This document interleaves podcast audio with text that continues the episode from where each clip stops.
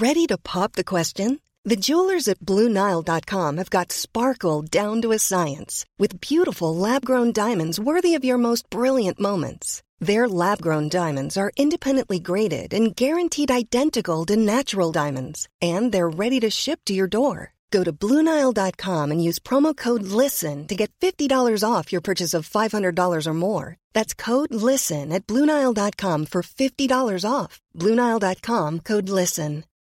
Life is full of what ifs. Some awesome, like what if AI could fold your laundry? And some, well, less awesome, like what if you have unexpected medical costs? United Healthcare can help get you covered with Health Protector Guard fixed indemnity insurance plans. They supplement your primary plan to help you manage out of pocket costs. No deductibles, no enrollment periods, and especially no more what ifs. Visit uh1.com to find the Health Protector Guard plan for you. Hey, it's Danny Pellegrino from Everything Iconic. Ready to upgrade your style game without blowing your budget? Check out Quince. They've got all the good stuff shirts and polos, activewear, and fine leather goods, all at 50 to 80% less than other high end brands. And the best part?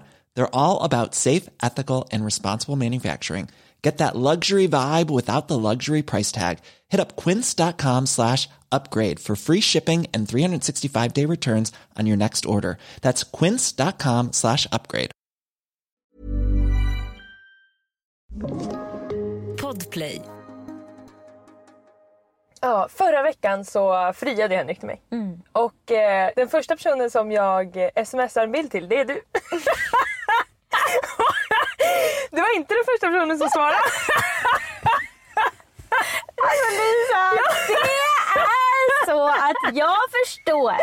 För jag får ju prata sen med Charlotte om att du har ringt till henne. Ja. Och då känner jag att jag, oh, jag får nästan en dusch av kallt. Men det skulle jag aldrig göra till Det är dig. det jag menar. Ja. Du har redan gett mig en olivkvist. Bara en bild Emily. Alla andra tvingas reagera live. Ja. Mm. Du får tid på det här och fundera om du vill. Ändå klarar du inte vad ska jag skriva? Men det är det grejen för jag tar ju verkligen med en klackspark och jag alltså, älskar verkligen alla delar av dig så jag ser det här bara som humor. Ja. Alltså, du har många andra också. Grejen är, tänk om du bara hade mig. Ja, kanske, du har många andra du kan höra av dig till. Och som- alltså, vi också pratat så himla många gånger och gör ju innehåll av att vi är olika. Så att för mig känns det nästan perfekt om Mm. blir vi det. ett intro till nästa vecka. Perfekt, tur du inte svarade. Det tar väl typ ja, men en, två timmar kanske. Du måste skicka ytterligare en bild innan jag svarar. Ja, för det som du måste att- påminna mig att jag faktiskt har fått ett sms. För jag hinner glömma det. Jag går och tänker på annat. Jag bara lägger mobilen i fickan. Och jag, jag säger ju också till Henrik, så här, förlåt jag ska inte ha telefonen men jag måste bara skicka till Emily för det Mm. känns viktigt. Liksom. Du är liksom min livspartner på många sätt. Mm. Så, och sen så frågar han mig typ efter en kvart, han bara vad skrev Emily då? Jag bara, Nej, vad tror du? Jag Alltså- bara, om hon svarar överhuvudtaget Ja. så kommer hon nog alltså, svara något väldigt väldigt kort. Ja. Så att jag vet inte om det kommer ett innehåll för dig. Jag tror inte det är något du vill höra. Det är inget som läses Nej. upp på bröllopet. Och då blir han också orolig att jag ska bli missnöjd för han vet ju inte riktigt. Vi, liksom, du har inte träffat oss så många gånger. Han vet Nej. inte riktigt våran dynamik mer än att han har lyssnat på podden lite Ja, grann. det är lite... Jag kan ju ofta märka, det har jag faktiskt inte märkt från Henrik, men jag kan ofta märka från folk som är nya i ditt liv att de gärna vill ha mig på sin sida. Ja. Och att de gärna vill att jag ska bli imponerad av hur snälla de är mot dig eller hur de...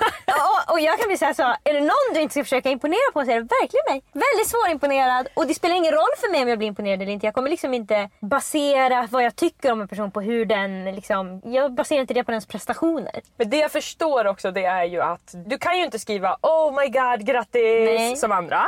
Du vill inte heller skicka Jag kan emojis skicka så en gärna. emoji. Nej. Det är alltså, mår illa. För du hade ju kunnat skicka typ en gråtgubbe Ja, och ett hjärta. absolut. Alltså, det Men det är närmare liksom att skicka kniven. Alltså.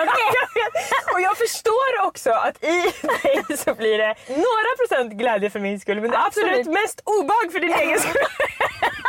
Men jag känner ändå såhär, jag kan inte hela tiden tänka på när det ska bli obehagligt för dig. Nej. Jag måste skicka det här nu så därför Ja. gör jag ju det. du är ju också i en dimma. Så Du kan inte i den dimman när något så stort har hänt dig ta hänsyn till vad mottagaren ska tycka. Då, då Men vet du vad jag också måste ta hänsyn till? Du vill inte heller vara den sista som vet. Nej det stämmer. Så jag... därför känns det också viktigt för mig att jag måste meddela Emily men jag behöver inte meddela henne med pompa och ståt. och jag, och jag, Jag flörtar ju in mig sen också genom att skicka en bild på Ja. en person som ser ut som dig bakifrån på ett museum. Att du ska känna lite glädje. Smickrande film. Och jag förstår sen också när du skriver tillbaka till mig att du är lycklig när jag är lycklig. Ja. Att det som krävs för dig är att komma på vad känner du? Mm. Och det måste bli, du kan inte skriva något bara. Du skriver ju ingenting för att jag ska bli glad. Nej, jag du har måste väldigt skriva svårt något som att, du menar. Jag har väldigt svårt att bara reagera på autopilot. Jag känner Ja. mig liksom smutsig när jag säger När folk berättar för mig att de är gravida och jag säger grattis. Varje gång det har hänt mig har jag känt mig Ja, smutsig. jag förstår. Jag känner äckel. Jag känner bara att jag måste gå ut ur rummet. För att jag har precis sagt grattis till en person som är gravid. Vadå grattis? Fyller personen var nej. Ja. Men det var bra. Du är väldigt duktig på att hitta mellanting till mig. Skicka en bild och ge mig tid. Mm. Och eh, alltså, jag är inte heller en person som... Det spelar inte så stor roll vad som hänt. Jag är inte en person som så ofta reagerar på andras livshändelser. Nej, du tycker inte att det är så stor grej och du tar saker med en klackspark. Du tycker ju såhär, men ena dagen förlovar man sig, andra dagen gör man slut eller så gifter man sig. alltså, sådär va- tänker ja du. precis. Och för ju mig väldigt- spelar det ingen roll vilket av de tur det blir. Nej, precis. jag slutar ju säga, för mig gör det ingen skillnad. Och då landade du i att du är glad om jag är glad. Ja. För jag är väldigt glad. Ja, och då är jag glad. Fantastiskt. Måndag, lika och olika.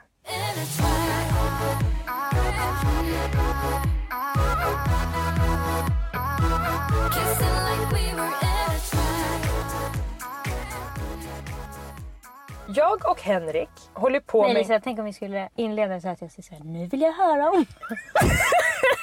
nu får du berätta Lisa. Ja, berätta nu. Jag vill så gärna höra för du vet inte.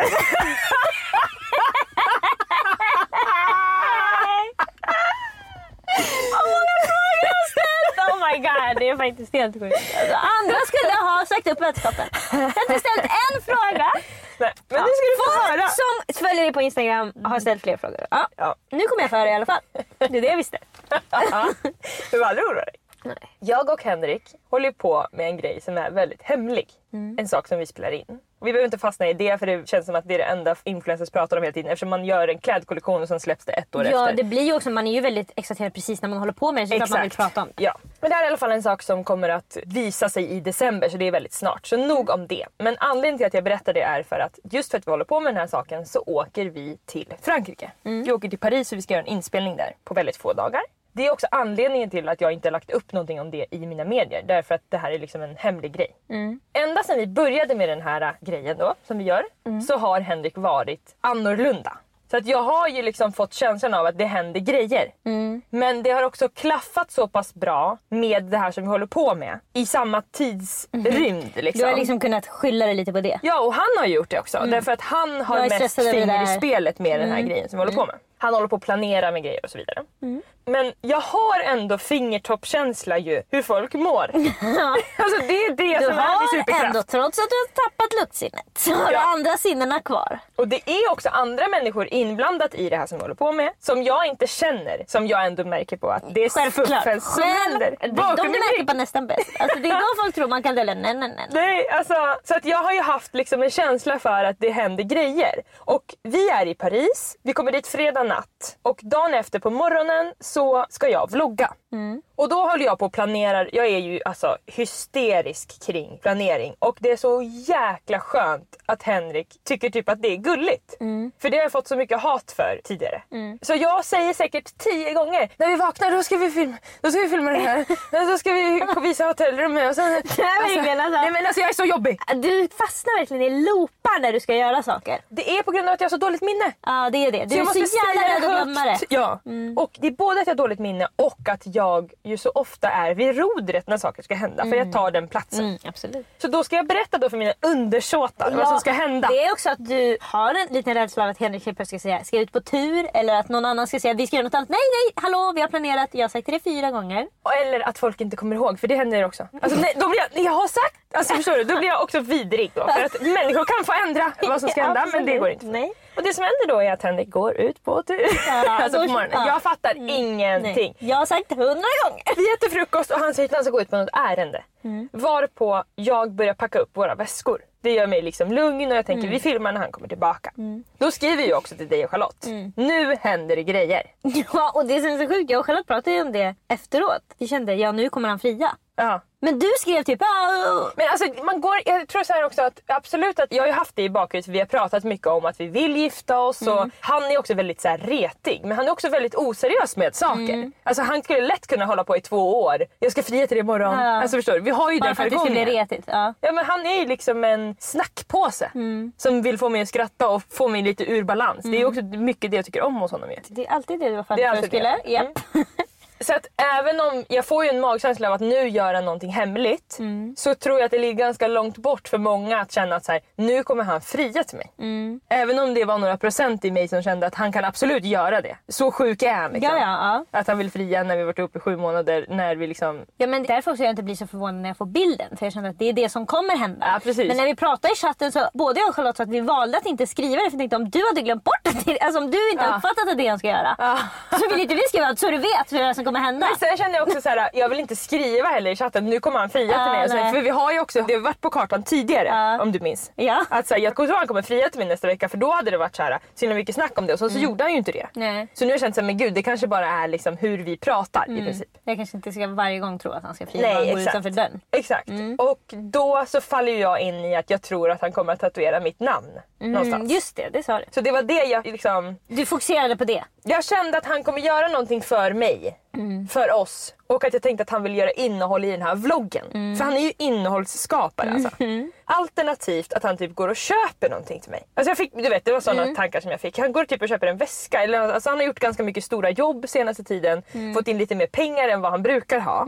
Och jag har ju bjudit honom på så himla mycket i Mm. början. För att han kom liksom från en resa och var black liksom. Mm. Så jag tänkte att nu ska han typ bjuda tillbaka på något sätt. Den känslan fick jag också. Mm. Han kommer tillbaka från den här då, promenaden som han har haft. Mm. Och det ska också sägas, i många relationer kan det nog vara konstigt att någon bara går ut. Men han gör ju det en till tre gånger per dag Ja. hemma. Ja.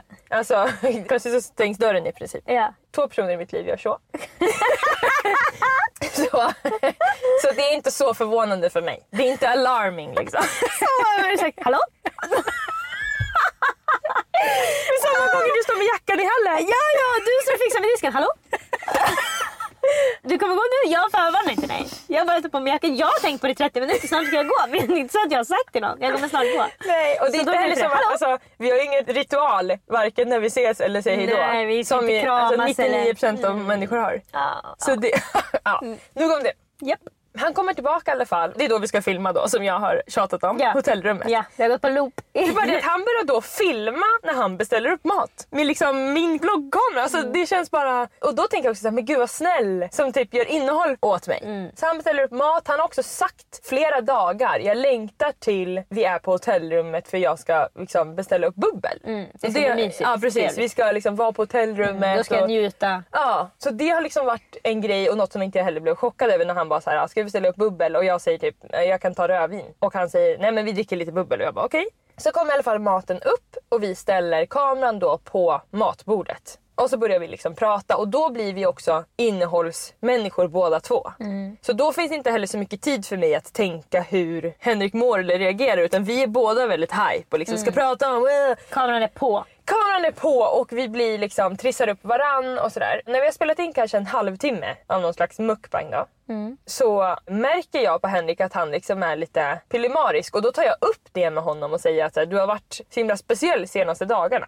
Och då tänker jag att det är liksom off cam. Jag vill bara säga, vad, vad, är, det- vad är det med nu, dig? Nu pausar kameran för Ja. jag måste se en sak. Och han säger nej men nej det vadå, det har jag inte alls varit och jag är väl alltid lite hemlighetsfull och sådär. Så han försöker liksom övertala mig och jag tänker att ja det är jag ju faktiskt. Liksom. Han har sina idéer och planer. Och så sitter jag och käkar lite grann och så plötsligt så går han bara från bordet till garderoben. Och tur att det här finns på film. För För att det är så speciell känsla att när man känner att så här, nu är det något som är riktigt konstigt här. Man blir ju som vi har sagt många gånger ett djur.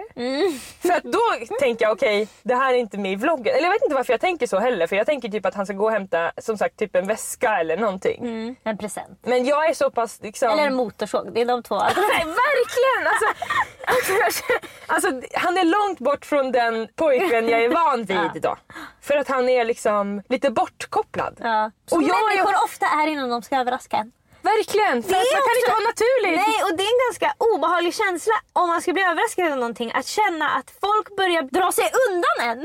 Det är ju en, en stämning Jag är i en psykologisk thriller. Alltså, Precis, det är det man känner. Man bara, okej, alla har blivit robotar. Ja. Allt har förändrats. Och Jag är jag- med i en film. är på en ny plats. Ja, det är... Alltså, det- jag vet inte vart nödutgången är. Den enda personen du har med dig har nu också Ja. förändrats. behöver ta sig ut genom nödutgången. Alltså, och då ropar jag i alla fall, vad gör du? Och då säger han, jag har en överraskning till dig. Och då är jag helt, okej då är jag säker, okej han kommer Mm, komma med en present. Ja. Och när han kommer runt hörnet då, då har han ingenting med sig. Och då tänker jag, okej nu friar han till mig. Mm. Och det ser man också i mitt ansikte för jag är alltså i chock. vad händer nu? Alltså här på lunchen, klockan är halv tolv. Vad händer nu här på lunchen? Ja, förstår du? Ja. För att, alltså, vad ska man säga? Jag, alltså, jag har alltid tyckt att det är härligt med frieri. Mm. Jag har tänkt att så här, det ska bli härligt när någon som jag vill gifta mig i framtiden kommer fria. Mm. Det är en positiv känsla i mig. Jag tycker om att kolla på andras frierier, fäller lätt en tår för det och tycker liksom att romantiken är härlig. Mm. Men när man är i det själv, då är det ju något helt annat. Det är lite för starkt, det är lite för mycket. Det ska presteras, det, ska, alltså, det är konstigt. Det är en känsla längs ryggraden av att man... Uh. Ja och det är också så här, man har sett det så många också gånger. Åh, det är så med liksom musik till. Du förstår? Det är så jävla tyst i verkligheten. Ja, det Och är så vill jag påminna. jävla tyst. Alla som någonsin tänker fria till någon, sätt på en låt! Ja. Kära vän. Därför att du vill inte höra folk andas under ditt frieri.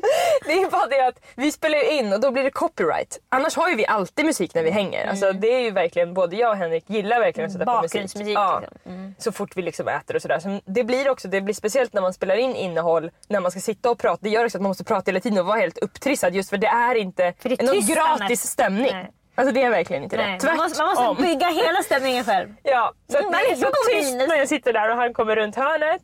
Och då ser jag i hans ansikte att det är förvridet. Ja. Du ser att han sitter och har tagit botox i Ja, ansiktet. Han det, kan inte han, röra det längre. det är som att han är i en blåst som blåser hela ansiktet bakåt. Och han kan själv inte... Alltså, det är verkligen som att man har fått jättestarkt blås i ansiktet.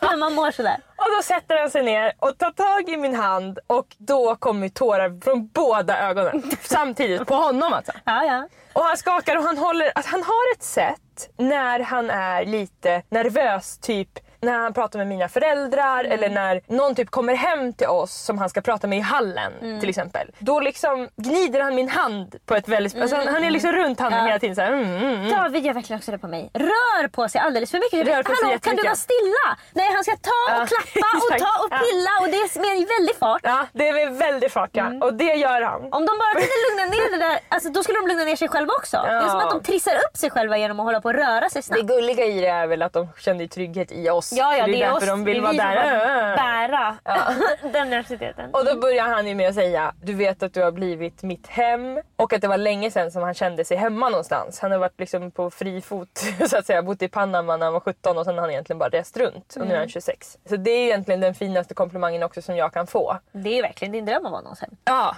det är det verkligen. Ja. Och att han accepterar också att jag vill det och att det är viktigt för mig. Så jävla många som du har försökt bygga bo som bara rymmer och rymmer och rymmer. Enda jag. Det är vill är att gosa in i ett täcke runt, alltså så att bara ansiktet syns. Och sen så fort du kollar bort har personen gått ur. Ah, får lägga tillbaka.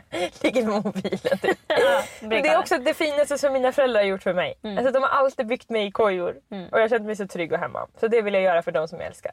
Och då säger jag tyvärr då, vad fan säger jag Ja. då. För då blir man på autopilot Ja. Mm. och det blir obehagligt för att det är liksom, Ja, vad ska jag man blir säga? nervös. Ja. Och sen så Man skriker ska bara vara tyst men man Ja, inte det. man ska verkligen vara tyst. Och jag säger bara, friar du nu? Och det är exakt med samma ton och desperation blandat med glädje som när han frågade om vi skulle bli ihop. Mm. Då sa jag, är vi ihop nu? Alltså, vilken röst ja. var det som kom. Snälla kan jag ha en normal röst? Ja. Och då ställer han sig ner på knä och frågar, är livet med? Alltså, jag, jag vet nästan inte vad han säger. Nej. Hallå? Alltså det är nästan Nu får du separera orden. Ja. Han gillar ju att lägga ihop allt till ett enda långt ord. Ja, det vet du som Herregud. textar honom. Vet du vad jag kommer på nu Lisa, när jag textar honom? Jag bara sakta ner honom. Perfekt! 75, jag har någonting att skriva men jag bara bla Du bla bla. skämtar. Det är otroligt. Det är så jävla smart. Innan har jag suttit som en Han pratar iller. verkligen både snabbt och otydligt. Ett språk som jag har lärt mig. Det känns härligt. Mm. Och då tänker jag också aktivt. Jag måste få vara i känslan nu och känna vad jag känner. Mm. Därför att hela min hjärna är upptagen med stackars Henrik som varför måste göra det här ja. när han blir så nervös. Nu han stört grinar. Ja, han mår inte bra. Nej, Fast så han, då, alltså, då måste jag tvinga mig själv att tänka vad känner jag? Och då gråter jag så att alltså herregud. Vi bara gråter och pussas och du vet bara skrattar och då känns det som att det är musik. Mm. Ja, men, och grejen är, har man tillräckligt starka känslor så är det som att man får ett lock för öronen så man Mm. Ja. hör ändå ingenting. Ja. Men det är ju väldigt ofta som man är i situationer där det i filmer skulle varit musik. Exakt. Och det inte är det och då hör man att det är tyst. Det är det man har lärt sig ju. Det är den enda, för man är aldrig med när någon annan friar i princip. Nej, inte ofta i alla fall. Det Nej. är inte många som får med under många Nej. gånger i livet. Så att det enda referensen man har är romantiska filmer. Eller klipp på Youtube där det också då finns musik. Exakt. Men då känns det i alla fall som att det är musik och då känner jag liksom att det känns... Det är jättemycket positiva känslor i mig. Jag tycker det känns härligt, jag tycker han har varit modig, jag tycker jag är modig. Jag känner också så himla stolthet i att jag vågar ta in känslan. För det blir ett sting av panik i början när han liksom ställer sig på knä. Du är också filmad. Alltså, Jag är absolut filmad. Du har precis varit i liksom snicksnack-mode. Ja, och jag, alltså, det är också så en hundradels sekund. För jag fattar ju att han har ju velat att vi ska filma lunchen istället för hotellrummet för att han ska fria. Ja. Så då blir jag ju också så här, fan tänk om typ, vi inte spelar in. Alltså du vet sådana där känslor och så blir jag arg på mig själv. Jag kan inte Mm. Ja, tänka på det nu. jag på det här? Ja. Jag får inte jobba nu, jag måste vara i det här. Alltså du vet. Mm. Man är så hård mot sig själv. Det är ju också för att man har ju hela tiden fått lära sig att det finns rätt och fel sätt att reagera. Mm. Man får aldrig bara ha den reaktionen man har. alltså det är väldigt ofta som man tänker, hur borde jag reagera här? Borde jag säga något nu? Vad säger man när någon berättar sånt här för? Ja. Och jag har ju också problem med att liksom få saker. Mm. Allt från komplimanger till att någon gör någonting för mig. Jag är mycket tryggare när jag gör någonting. Mm. Så att det är ju, jag är ju utanför min komfortzon Mm. helt. Men det som blev så himla härligt var att efter vi hade liksom, när vi hade adrenalin och skrattar och sådär. Då får ju Henrik gå igenom hela det här förloppet. Veckorna som varit när han har kollat på ringen. Mm. Ja, ja, ja. Det är Och jättemysigt. Det är då så det mysigt skönt. att prata om. Berätta för mig snälla. Nu när det Ja det är verkligen Du vet när jag är sa det mysigt. där. Ja det är jätte, jättemysigt Ja. att ligga och prata om det och jag Ja. har pratat med de här personerna, de sa si och så, Ja. jag den här hjälpte mig Det vill man ju aldrig sluta med. Nej det kan man prata om hur länge som helst. Alltså, det är som att prata om första gången man träffades. Mm. Åh, Exakt. Ja, exakt, som när man började, du skrev det här, Ja. sen åt vi pizza där, kommer du ihåg när ni, jag träffade din mamma första gången, bla bla bla. Allt vad det. Och då berättar han ju också att han har gått ut för att han kan inte gömma ringen längre för att jag är i hans grejer hela tiden. Ja det är verkligen Alltså, alltså, Klåfika! Jag har varit alltså och pillat i hans jackficka och tagit upp hans pass och rivit upp där ringen har legat. Alltså, han ringen har tydligen rullat ut och han har trott att jag har sett det. Jag har inte sett det. Nej nej, du har varit rivit. Alltså, Ja, jag ja, kan verkligen alltså- tänka mig hur du river. Vadå? Ska inte jag kolla här? Tycker han är långsam med Det här är familjens väska. Verkligen. Och sen så har vi också en överenskommelse att han liksom ordnar med mat och köket och jag ordnar med kläder. Mm. Så jag liksom packar hans väska, packar upp hans väska och då störtgrinar jag så mycket bara så här, hur du har gömt runt med ringen. Ja. Alltså det var så... Gud vad det kändes mycket i mig. Mm. Och att jag, alltså jag såg mig själv utifrån där med böjd rygg och stjärten in och ska hålla på och fixa, riva, fixa i bland hans kläder. Och han Ja. måste liksom, han bara, jag har haft heltidsjobb med att flytta på ja, ringen. ja, ja, absolut. Ingen plats hemma heller har han som är sin egen. Nej, det är, överallt är du. Överallt är jag. Ja, det är en tankeställare man kan ta någon annan gång. Inte just Men alltså, jag tycker bara att eh, han har varit så otroligt modig och duktig och jag känner sån tacksamhet också att han tycker att det känns viktigt att jag fick det på film. Han vet att det är viktigt för mig. Och jag tycker det är så härligt att han gör det för mig. För det känns också som att det hade lätt kunnat blivit att, så här, att många känner att så här, det här ska vara våran grej och sådär. Och det kan jag också känna och det blev våran grej. Men jag är så himla tacksam och glad att han vill acceptera saker som jag tycker är viktigt. Jag känner mig verkligen älskad av det. Mm. Hur känner du som Kami? Hennes pojkvän tar henne på allvar. Alltså även om, för många tycker att det är fjanteri att du vill ha det filmat. Precis. Ja. Alltså, jag kan tänka mig att folk känner mer negativitet. De vill kolla på det. Ja, men många- de alltså, men tycker det- att jag är en det idiot som har Det filmat är det. mycket man vill kolla på som man aldrig tycker bör filmas. Nej. Det är det som är en, så är det ju alltid när vi kollar på olika true crime dokumentärer. Och man tänker gud varför är det så mycket olika paparazzis, Ja. det är folk som filmar och så inser man att man själv är i en av de där Ja, filmerna. det är jag du tror kollar. att du kan kolla Ja. på det här, det, det här är anledningen. Ja. Du själv är anledningen. Och så är det ju med mycket som man vill se filmat men som man, om någon skulle fråga tycker de borde filma det här? Nej. Ja. Jag är verkligen lycklig att jag har hittat en person som vill göra alla de sakerna för mig. Han sa häromdagen, jag är verkligen ditt fan. Jag kollar på alla dina Youtube-videos. Om jag inte kände dig så skulle jag säkert köpa en lite av dina kläder. alltså vet sådana där gulliga, alltså, det är så här komplimanger som jag, har varit så långt bort för mig. Som jag har gett till andra. Vi accepterar också så mycket att killar tycker allt vi gör är fånigt. Ja. Så då, bara, då bjuder vi inte in dem i det för att risken finns ju att de ska bara... För att de ska få vara i det måste de nästan kämpa sig in. Ja, för vi vi trycker undan hela tiden därför att vi Inte ska väl du behöva- Ja, nej, inte ska du lyssna på det här. Det här är tjejgrejer. Gå och gör något coolt istället. Men han trycker sig verkligen in och jag är så himla glad för det. Och när du är glad. Då är jag glad.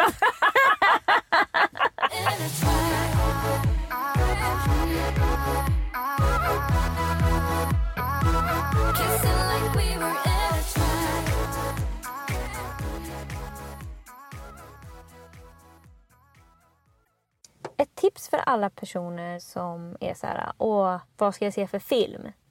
Det ska man ju sitta länge. Ja, och väldigt många går ju och ser en film på grund av vilka skådespelarna som är med. Gud, jag har aldrig ens tänkt tanken. Ja men du tänker såhär, åh det är en ny film med Leonardo DiCaprio. Så tänker du. Ja men det tänker alla Lisa. Det Okej. är därför Leonardo DiCaprio får så mycket pengar, därför att alla går och ser hans nya filmer. Det är liksom så hela filmstjärneindustrin funkar. Man vill se en film med Will Smith för man vet att, jag gillat andra filmer med Will Smith. Han var jätterolig i Bad Boys. Ska jag gå och kolla på hans nya film som heter Seven Pounds som handlar om något helt annat. Men det tänker inte folk på. Utan de ser bara vem som är på affischen och så tänker de, något för mig. Jag gillar ju faktiskt Jennifer Lawrence. Men det jag ska tipsa er om nu, alla ni som lyssnar, är att det ni ska tänka på när ni väljer vilken film ni ser är vem som har regisserat filmen. Absolut inte vem som är huvudrollen. Ah. För att den som bestämmer generellt hur filmen, vad det ska vara för typ av tema, hur man ska liksom uttrycka det som vill sägas med filmen är regissören, producenterna, de som har skrivit manus.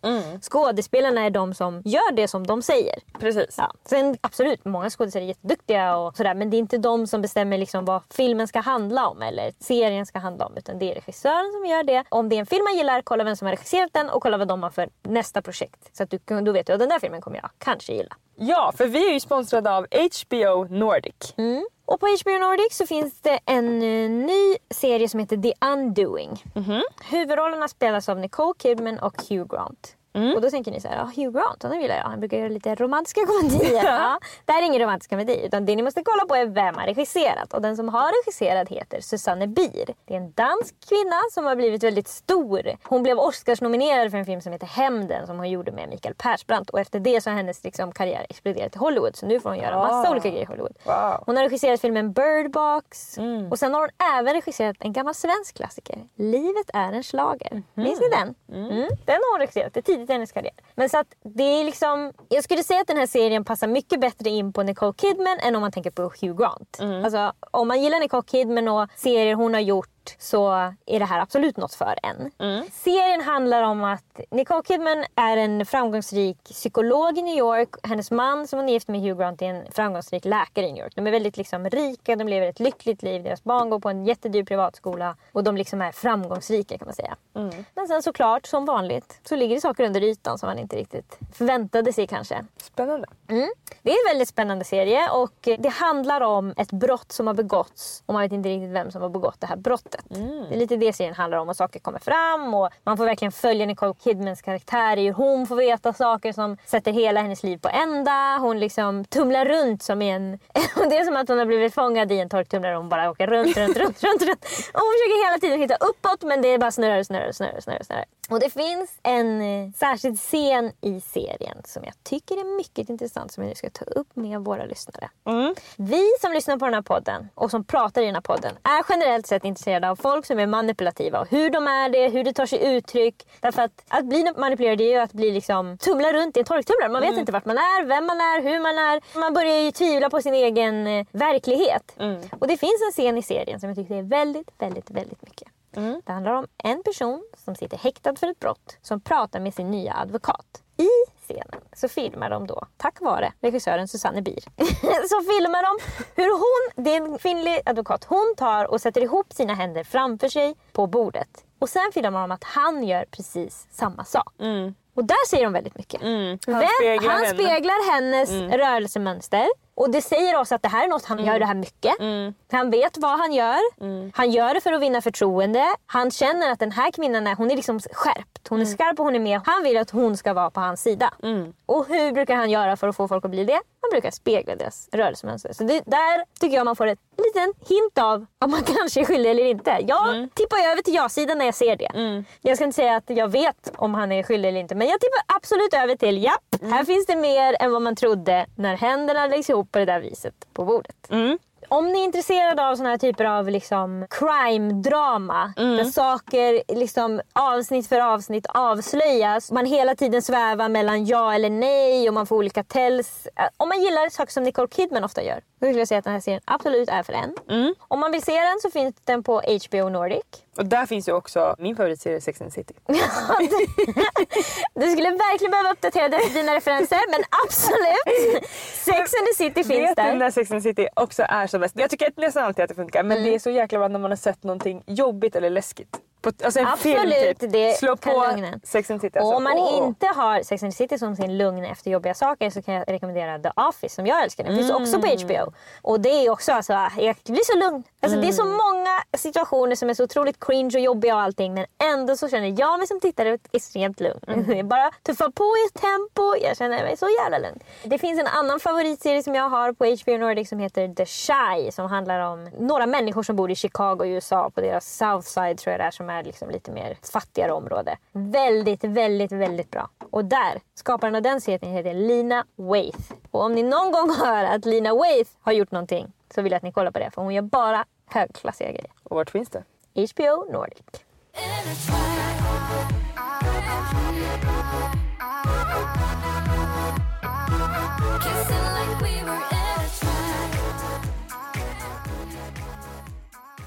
Äntligen.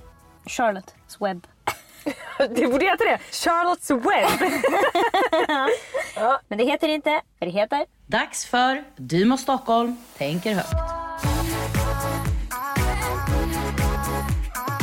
Hej hörni! Vad roligt att podda med er igen. Det här känns så kul. Ni som har hängt med i mina tidigare segment vet ju att jag har börjat gå till en psykolog. Hon heter Katten. Det är ett speciellt namn kanske ni tycker, men det var så det blev. Och det får man bara släppa.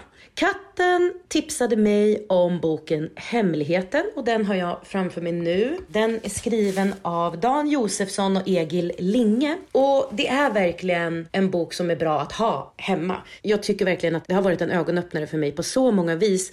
Och anledningen varför den är bra hemma är ju för att vi glömmer så jäkla mycket när vi läser. Vi skummar igenom och så missar vi och så glömmer vi och hej och hå. Det är viktigt att ha den här hemma så att man kan ha den nära till hands, bläddra igenom den då och då och bli påmind om allt bra som finns i den. En grej som jag hade glömt och som jag skulle vilja dela med er idag är en studie som går att läsa om i den här boken som handlar om barns medfödda anpassningsförmåga. För som alla vet, vi väljer inte våra föräldrar och också som vi alla vet så har alla barn grundläggande ett, ett stort behov av närhet och lyhördhet för att utvecklas på bästa tänkbara sätt. Men hur hanterar då barn det faktum att alla föräldrar har olika förutsättningar att ge just det här viktiga? Jag tänker att jag läser ett litet stycke rätt ur boken här. Anknytningsforskning visar att barn har en medfödd förmåga att anpassa sitt sätt att vara så att det passar föräldrarnas sätt att fungera. Syftet med den här anpassningen är att locka ur föräldrarna så mycket närhet och beskydd som det bara går. Barnet anpassar alltså sitt beteende för att på så vis maximera sina chanser att få den närhet som krävs för att de ska kunna utvecklas på ett bra sätt. Någon som var väldigt nyfiken kring barns medfödda anpassningsförmåga och som bestämde sig för att utforma ett test kring det var en amerikansk psykolog på 60-talet som heter Mary. Hon har ett bedrövligt efternamn så det tänker jag inte ens ge mig på att uttala. Hon utvecklade då ett test som heter främmande situationer. Och främmande situationer går ut på att barn som är drygt ett år gamla utsätts för en viss rädsla för att bli övergivna. Så att man då sen ska kunna studera i vilken mån de är trygga med föräldrarna då. Och eh, praktiskt taget så går det här testet ut på att föräldern går in i ett rum med sitt barn.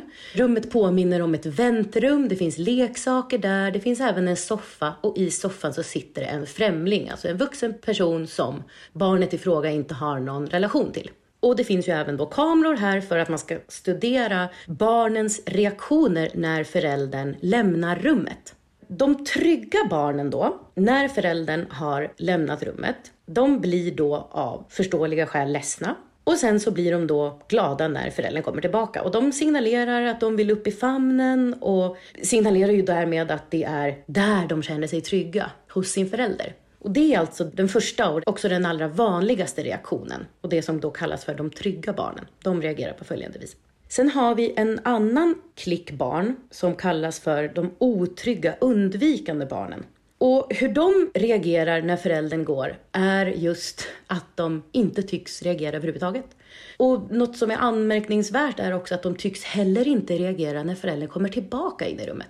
Och då kanske man kan få uppfattningen om att det här är ju ovanligt trygga barn. De här står inte och faller på om föräldern är närvarande eller inte, utan de reder sig själva.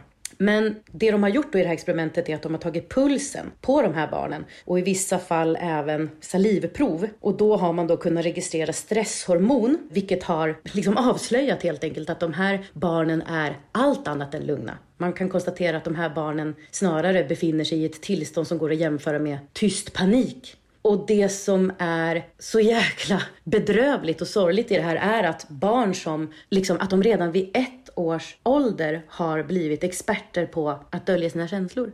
Och Mary menar då att förklaringen till det här, varför barnen reagerar på det här viset, är att föräldrarna helt enkelt inte har kunnat tillgodose barnens behov av tröst och närhet. Så troligtvis har barnet blivit avvisat gång på gång på gång. Men eftersom att de då har det här grundläggande och livsavgörande behovet av närhet för att kunna utvecklas så har de blivit proffs på att helt enkelt lägga sig på en nivå som föräldrarna klarar av. De vågar och klarar helt enkelt inte av att visa sina känslor med rädsla för att bli övergivna.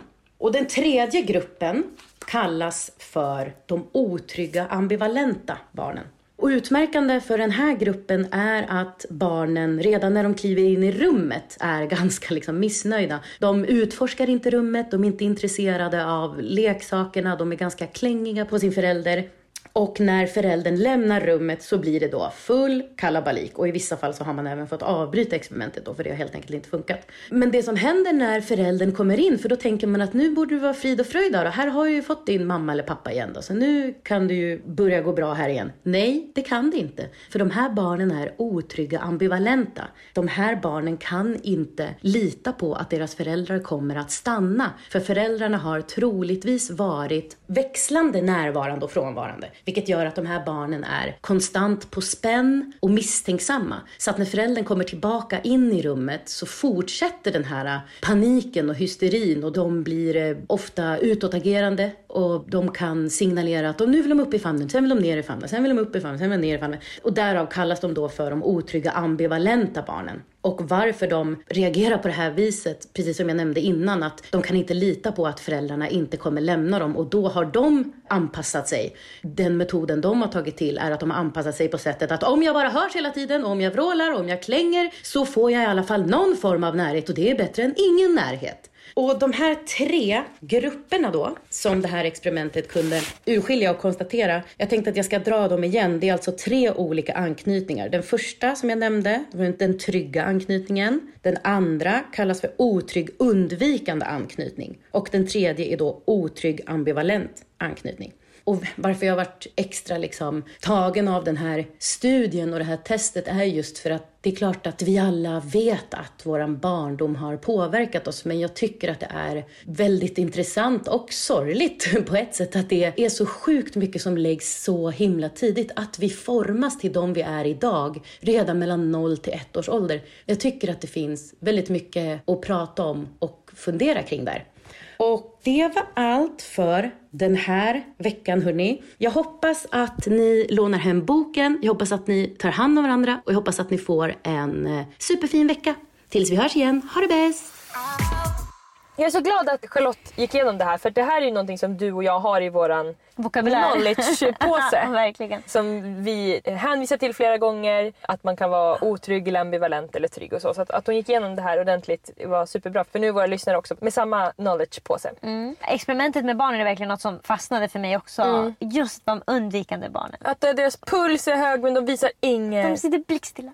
Fan vad gulliga. Men Ja men stackarna. hur, och sen är det också så här, hur visar sig då det här i vuxenlivet? För det är inte bara barn som är så här utan det här fortsätter ju sen. Man kan dämpa det här på olika sätt då för att det är liksom, vissa av de här sakerna är ju mer eller mindre socialt accepterade. Mm. Jag skulle vilja säga att det som är hemskt är att den otrygga undvikande, dens beteende är så himla accepterat i samhället. Verkligen. Så att de har så himla svårt att läka. Det är ju de personerna som kanske ghostar någon som de egentligen är kär i. Ja, till exempel. Ja, ja. Och det är en sak som vi hör om hela tiden och då är det bara så här, men vadå varför slutade du träffa den där personen till exempel? Nej men jag var så rädd att bli sårad. Mm. Ja. Det hör man hela tiden. Ja, det är en giltig anledning. Säger det. det är liksom- Love hurts då Ja. håller man sig borta. Ja. men varför skulle du ens börja dejta från första början då? Ja. Lås in dig i en bunker, vi orkar inte höra av dig. Och det är alltså de här otrygga, undvikande bebisarna som har blivit vuxna. Ja. De ambivalenta är ju de som vi känner igen som får liksom så här gråt, panikattacker. Mm. Det kan ju vara både liksom vänner, det kan ha varit partners. Som, som, liksom- smsar också 30 gånger per dag. Exakt, ringer 30 gånger Ja. efter varandra när man inte svarar. Alltid vill veta när nästa gång man ses ska vara. Alltså, jag tänker Mm. om man börjar dejta någon så blir de väldigt på för tidigt. Vilket skrämmer folk också. Ja. Och också det här som Charlotte sa att när man väl har det bra sen så planterar man i den andra hela tiden att det kan gå dåligt. Du kommer vara otrogen, du kommer lämna mig. Varför älskar du mig? Ja. Du vill ha svar hela tiden. Älskar du mig? Älskar du mig? Du verkar annorlunda. Ja. I början var du med på, nu är du inte alls lika på. Exakt. Och vad händer då? Jo, man förlorar personen. Ja. Så att de får ju också gång på gång, både den otrygga undvikande och den otrygga ambivalenta får gång på gång vatten på sin Ja, kvarn. det bara rinner vatten på deras alltså, kvarnar. love hurts, kärlek är farligt, Ja. jag kan inte lita på någon. Det är också de personer som säger jag har blivit sårad en gång så jag kan inte göra det. Nej, du blivit sårad av dina föräldrar. Ja verkligen, nej, men alltså, det är verkligen många som är så här. "Åh, Nej en gång, jag fick mitt hjärta krossat när jag var 23 så nu ska jag aldrig mer dejta. Mm. Och jag tror att man kan hjälpa sig jättemycket bara genom att veta om det här och känna igen beteendet hos sig själv. Och i boken så fanns det också olika alltså, metoder för att Mm. om man känner igen sig i att om man har någon av de här otrygga anknytningarna så fanns det ju liksom handfasta tips på hur Mm. du ska komma ur det. För du kan komma ur det. Det är bara att det här är något du gör liksom omedvetet. Det är en Mm. känsla du får och du kan ändra det här beteendet. Jag var ihop med min första liksom, kärlek då. Han betedde ju sig som en förälder som ger ambivalenta barn. Jag upplever att jag har haft en trygg barndom med föräldrar som liksom alltid har funnits där och gett mig kärlek och så. Men att jag ganska tidigt, jag var ju bara 16 år när jag träffade Jerry. Och att han skapade alltså, en ambivalent känsla i mig. Du är ju kanske mer ambivalent också i kärleksrelationer. Du är ju inte Men som det är det jag vänner. menar. Ja, för det är som att det är den delen av dina relationer. Där har du en otrygg anknytning. Liksom. Ja, och jag Till viss del. Och då kommer jag ihåg för att jag, när jag läste den här boken, eller jag lyssnade på ljudbok, Mm. då var det att man kunde tänka, för när man får liksom panikkänslor då i relationer. Alltså jag, om bara kortfattat under ett och ett halvt år eller vad vi nu var ihop, så kunde ju han liksom kalla mig fula saker, dra iväg utan att svara, komma tillbaka, vilja hångla, säga fina saker, kolla på en film, bli arg på att det var en snygg kille i filmen, dra igen, alltså kasta en kudde på mig. Det var liksom, Mm. alltså det var just det här kärlek blandat med hat. Och att så här, Som tumlade sig runt så till slut vet man inte Ja. vad som är vad. Nej, och jag kunde bli ignorerad och sen bli jättehöjd Mm. och sen bli liksom slaktad i princip. Att jag var liksom värdelös. Mm. Så det jag kände igen mig i när jag lyssnade på den här boken det är när man får de här panikkänslorna just när personen lämnar en. För det är ju alltid det. Det har ju jag egentligen också. Jag har ju alltid haft svårt att du vet sova över Mm. och liksom lämna hemmet, lämna boet. Det har ju varit min största skräck. Sen Det jag är väl därför du har också ny platsångest. Precis. Och det som hände då var ju att min första kille lämnade mig, lämnade mig, lämnade mig lämnade, hela tiden. Och liksom trissade upp det där så himla mycket. Och det tog ju jag såklart med mig då i mina nästa kärleksrelationer. Så att det var ju också därför mycket jag ville lyssna på den här boken. För att liksom lära mig hur ska jag vara lugn i relationer. Efter jag har varit med om det här. Och då var det i alla fall att man skulle tänka att man satt i en bil och att man hade ett mål långt fram. Man ska ofta visualisera du vet, saker som känner en trygg och lycklig och sådär. Då är det liksom, ja men det är fint väder och det är lugnt och du är väl där och sådana saker.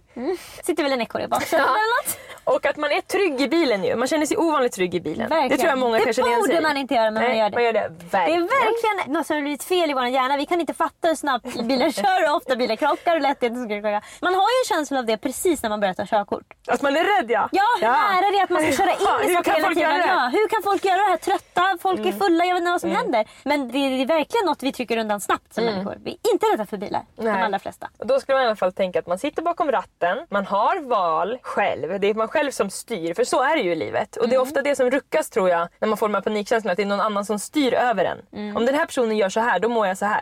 Det kan Men inte ska- jag hjälpa liksom. Exakt, men man ska komma ihåg att det är man själv som sitter bakom ratten. Man bestämmer själv. Om man är på väg mot det här målet och på sidorna utanför bilen, där finns det skyltar hela vägen på sidorna mot det här fina. Där det är de här jobbiga sakerna. Du kan bli lämnad, jag hatar dig, Ja. du blir inte värd någonting och så vidare. Han kommer Men lämna dig. Exakt. Han men gillar man- andra tjejer mer. Exakt. Men man är i bilen och skyltarna är på sidan.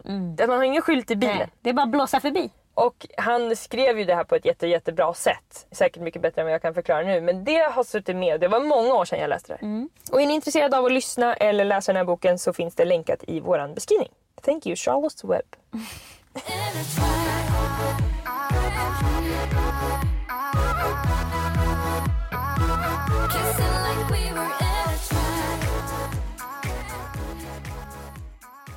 Nu är det måndag. Ursäkta! Vad fan är det jag hör? Läraren kliver fram. Då var det måndag. Vad var det för väder ute? Ledsen Solvan? Solvan, vad fan håller du på med? Jag har aldrig ens hört dig nämna vad det är för veckodag. Är det någon som inte vet vad det är för veckodag så är det du. Fan, prata om måndagar. Jag tänker att jag, ska, Drottning Gustav. jag, tänker att jag ska säga att imorgon kommer Ja, videon. jag förstår det. Och då tänkte jag att vilken dag är det? Det var Ja, tisdag. Ja. ja. Men det jag ska säga i alla fall. Det är att imorgon så kommer en video på min Youtube-kanal där Henrik friar till mig. Det här är det och det som ni alla vill se. Och som även Henrik Ingen har... Ingen vill spela in men alla vill se. Och Henrik har spelat in åt mig. Bra. Ja. Maila oss på likaolikapodden at gmail.com och ratea jättegärna podden. Ha det så bra! Hej då. Kissing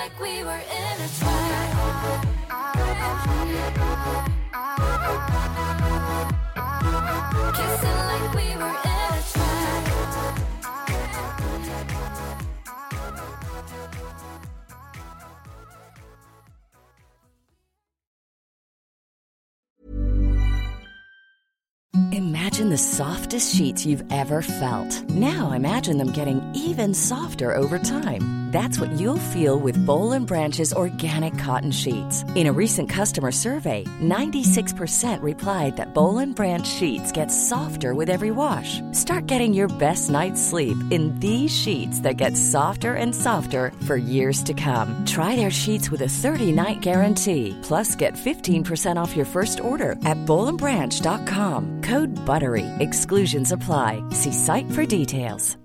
Hi, I'm Daniel, founder of Pretty Litter. Cats and cat owners deserve better than any old fashioned litter. That's why I teamed up with scientists and veterinarians to create Pretty Litter.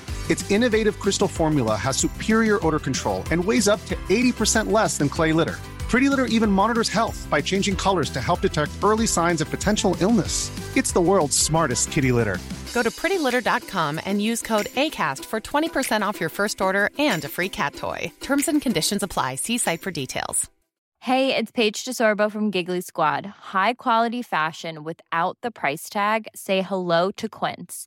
I'm snagging high-end essentials like cozy cashmere sweaters, sleek leather jackets, fine jewelry, and so much more. With Quince being 50 to 80% less than similar brands. And they partner with factories that prioritize safe, ethical, and responsible manufacturing. I love that. Luxury quality within reach. Go to quince.com slash style to get free shipping and 365 day returns on your next order. Quince.com slash style.